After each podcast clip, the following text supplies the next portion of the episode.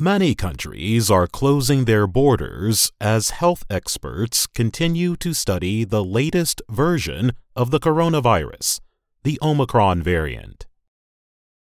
On Monday, Japan became the latest country to ban all foreigners from entering the country. Over the weekend, Israel and Morocco announced that the countries are closed to all international travelers. Israeli citizens can come back to the country, but they will have to quarantine even if fully vaccinated. Australia said it would delay reopening the country to international students and workers for two weeks. The move came after the country reported its first cases of the Omicron variant of the new coronavirus. Across the world, the United States, Brazil, Britain, and the European Union announced travel restrictions from eight African countries where the variant was first identified.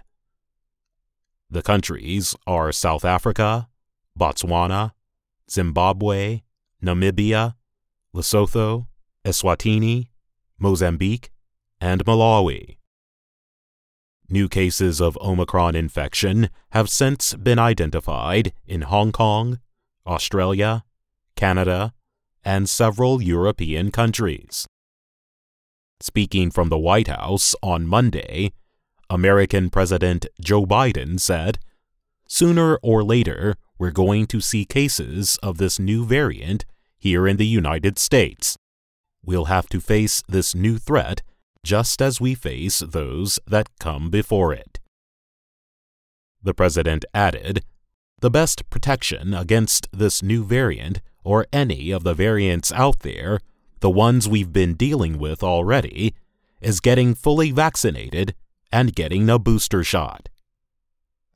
The variant was first identified on November 9th and reported to the World Health Organization on November 24th. Two days later, the WHO designated the coronavirus variant B11529 a variant of concern, or VOC, and gave it the name Omicron. The health organization said Omicron has a large number of mutations some of which are concerning. A mutation is a change in the genetic material of a virus. The WHO added that early evidence suggests an increased risk of reinfection with this variant as compared to other VOCs. Scientists still do not know whether the mutated versions could make it more dangerous. But the WHO said there is currently no information to suggest that symptoms associated with Omicron are different from those from other variants. Dr. Angelique Coetzee, a South African doctor who was one of the first to identify Omicron, spoke to Reuters. She said that symptoms of the variant were not severe and could be treated at home. It is also unknown whether currently approved vaccines or treatments will protect against the variant. Dr. Francis Collins is head of the U.S. National Institutes of Health. He told Fox News Sunday, We do know that this is a variant that has a lot of mutations, like 50 of them, and more than 30 of those in the spike protein which is the part of the virus that attaches to your human cells if you get infected. Collins added, It does make you worry, therefore, that it's a sufficiently different virus, that it might not respond as well to protection from the vaccines. But we don't know that. On Friday, American drug maker Pfizer and its German partner BioNTech said new information would show whether their vaccine will have to be changed.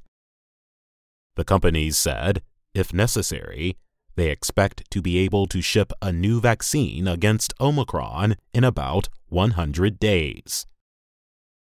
The Pfizer vaccine uses mRNA technology, which uses RNA genetic material to change cells. Moderna is the maker of the other highly effective mRNA vaccine. It said it is working on a booster designed to protect against several variants. And Johnson & Johnson stated that it was already testing their vaccine against Omicron. Vaccines, however, are still not widely available in poor and developing countries. In Africa, where Omicron was first reported, only 7% of the continent's 1.2 billion people have received the shots so far. I'm Jonathan Evans.